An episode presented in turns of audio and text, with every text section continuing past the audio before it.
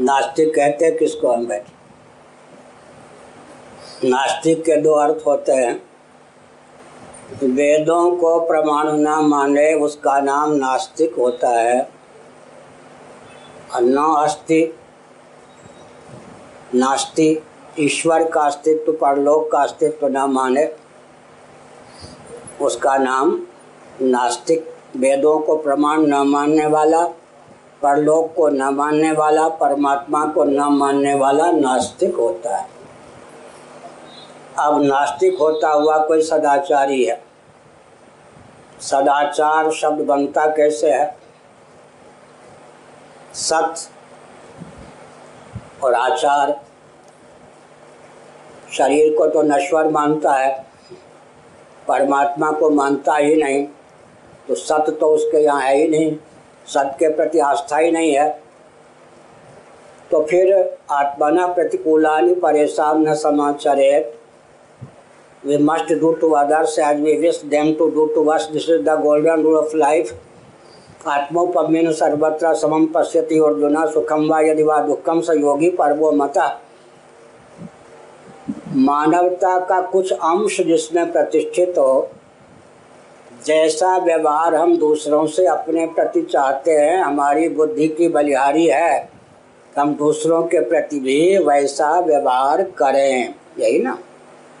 इतने अंश में, वो भी वास्तव में वेदों को न मानने पर भी वेद का ही अंश है ये।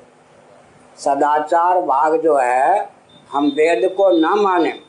सदाचार भाग आया कहाँ से? वेदों से आया। तो नास्तिक है। वेद को नहीं मानता, ईश्वर को नहीं मानता, परलोक को नहीं मानता। लेकिन जिसके जीवन में सत्य, सेवा, परोपकार मानवोचित की प्रतिष्ठा है, उसी को कहेंगे नास्तिक होता हुआ सदाचारी। और आस्तिक होता हुआ दुराचारी दुर्योधन को कहेंगे, कंस को कहेंगे। परमात्मा को भी दुर्योधन मानता था। हिरण्य कश्यप ने कहा कि विष्णु बड़ा विकट है। निर्गुण, निराकार परमात्मा से मुझे कोई खतरा नहीं, इससे बड़ा खतरा है जिसको मारे बिना नहीं रहूँगा। कंस जो था, वो परलोक को मानता था, देवता को न मानता तो आकाशवाणी में विश्वास कैसे करता? वो आजकल के आकाशवाणी थी क्या? झूठे प्रसारण। आकाशवाणी हुई या नहीं? देववाणी। देवता झूठ नहीं बोलते, कंस मानता था या नहीं? दुर्योधन ने कहा धर्म धर्म करते रहो, सदाचार पकड़े रहो जीवन भर उलाया और धर्म युद्ध में वीर गति को प्राप्त करके तुमसे पहले स्वर्ग जाऊँगा। आप दुर्योधन को, कंस को, हिरण हिरण्यकशिपु को, ये सब परलोकवादी थे। आज तो भूत प्रेत भी दिखना कठिन है। देवराज इंद्र से मुठभेड़ करने वाले परलोक को मानते थे या नहीं? मेघनाथ आदि।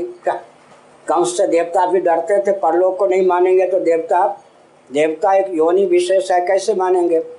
तो आपको उदाहरण हमने दिया कि कंस है बाणासुर है। क्या और कौन है? उसको देख लीजिए श्रीमद भागवत वृत्रासुर। कितनी स्तुति करता है। तो दुराचारी होता हुआ आस्तिक। परलोक को मानता है, परमात्मा को मानता है। लेकिन वो ऐसा व्यवहार करता है कि दुराचार सदाचार के रूप सदाचारियों को जो गति देने में सदाचार सब का हेतु है, वो उसका दुराचार जो है सदाचारियों वाली गति को प्राप्त करा दी। ध्यान गया? इसको क्या कहते हैं?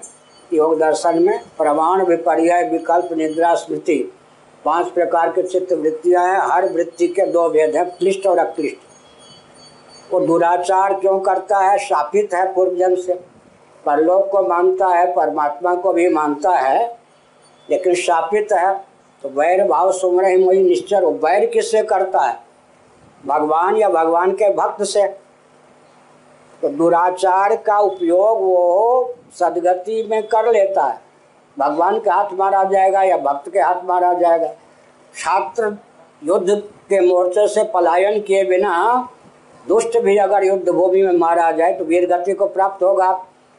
ऊपर से लगता है, सदाचारी नास्तिक या नास्तिक जो है, वो दुराचारी आस्तिक की अपेक्षा श्रेष्ठ है। लौकिक दृष्टि से श्रेष्ठता उसमें आती है, परलोक की दृष्टि से नास्तिक होता हुआ नहीं, आस्तिक होता हुआ जो दुराचारी है, वो श्रेष्ठ। इसका मतलब उसकी लाचारी है सन्मार्ग पे चल नहीं सकता, शापित है। शाप के कारण ना, प्रतिबंध के कारण कोई वृत्तासुर बन गया, कोई कंस बन गया, कोई कोई हिरण्य कश्यप हो गया, कोई हिरण्याक्ष हो गया, कोई दुर्योधन हो गया, बात यही ना। लेकिन आप देखेगा उसने अपनी दुष्टता का ऐसा उपयोग किया, दुष्टता का ऐसा उपयोग किया, क्या? एक व्यक्ति हिंसक था, लेकिन एक सर्प लोगों को डसता था, एक अंधा, व्याघ्र लोगों को खा जाता था, उसने उस सर्प को मार दिया, व्याघ्र को मार दिया। कहाँ लिखा है महाभारत? उसकी सदगति हो गई। एक व्यक्ति सत्यवादी थे एक व्यक्ति गाय के पीछे भग रहा था, गाय छिप गई। सत्य बोल के बता दिया। उसने गाय को पकड़ लिया, मार दिया। सत्य बोलने से उसकी दुर्गति हो गई। आपातता लोक में नास्तिक सदाचारी की अपेक्षा आस्तिक दुराचारी निकृष्ट है। लेकिन विचार क्योंकि लौकिक सुख उसको नहीं प्राप्त होगा ही छाती जलती रहेगी क्रोध के कारण। परंतु अंत में विचार करेंगे तो वो जितना भी पाप आदि करता है, उसका अकृष्ट उपयोग कर लेता भिड़ता किससे है? भक्त से, या भगवान से, तीसरे से नहीं भिड़ेगा भगवान या भक्त से भिड़ करके अपनी आसुरी वृत्ति का क्या करता है? अकृष्ट उपयोग कर लेता। इस पर हमारा बहुत गंभीर प्रवचन है, वर्षों से। सज्जन जो होते हैं अस्मिता, राग और प्रीत विशिष्ट अविद्या का नाम है वात्सल्य रस। किसी ग्रंथ में नहीं लिखा है, मनन से प्राप्त। अविद्या, अस्मिता, राग द्वेष अभिनिवेश होते ना। अविद्या का क्लिष्ट उपयोग क्या है? प्रीत विशिष्ट वात्सल्य रस का नाम अविद्या। अविद्या में प्रीत विशिष्ट वात्सल, वात्सल्य रस। अस्मिता। अस्मिता मधुरीपुर अमित भावनशीला। कृष्णो हम, राग। राग का विषय भगवान को बना लीजिए। क्लेश तो है, राग तार देगा। अस्मिता का विषय भगवान को बना लीजिए। अविद्या का विषय भगवान को माला लीजिए। भक्त तीन का उपयोग कर सकते हैं। अब जो वैर भाव सुमरा ही मोहि निश्चर भागवत के सप्तम स्कंद में आया, न तथा भक्त योग है न। भक्त योग से भी उतना कल्याण शीघ्र नहीं होता, जितना कि भगवान से दुश्मनी मानकर। जिससे दुश्मनी पालेंगे, उसका चिंतन होगा या नहीं? चिंतन होते होते इस समय तो जलन का अनुभव होगा, तदाकार वृत्ति बन जाएगी। तो आस्तिक होता हुआ जो बाहर से प्रतिबंध के कारण साप आदि पूर्व जन्म से प्राप्त होने के कारण दुराचारी मालूम पड़ता है, उसको दृष्ट तो दुख ही मिलता है। नास्तिक होता हुआ जो सदाचारी मालूम पड़ता है, उसको दृष्ट सुख प्राप्त होता है। लेकिन भविष्य की दृष्टि से वो जितने उसके खुरापात हैं, उन सब का उपयोग भवतारण में हो जाता है। अर्थात भव्य देहेंद्री प्राणांतकरण की प्राप्ति जिससे भगवान का भजन दृष्टापूर्वक हो सके प्राकृतिक ढंग से नास्तिक सदाचारी की अपेक्षा आस्तिक दुराचारी निकृष्ट है। परिणाम की दृष्टि से वो जो नास्तिक है, नहीं आस्तिक है, लेकिन दुराचारी है परिणाम के दृष्टि से वो परलोक भी बना लेता है, परमात्मा की प्राप्ति का मार्ग भी प्रशस्त कर लेता है। अच्छा प्रश्न किया। हो गया?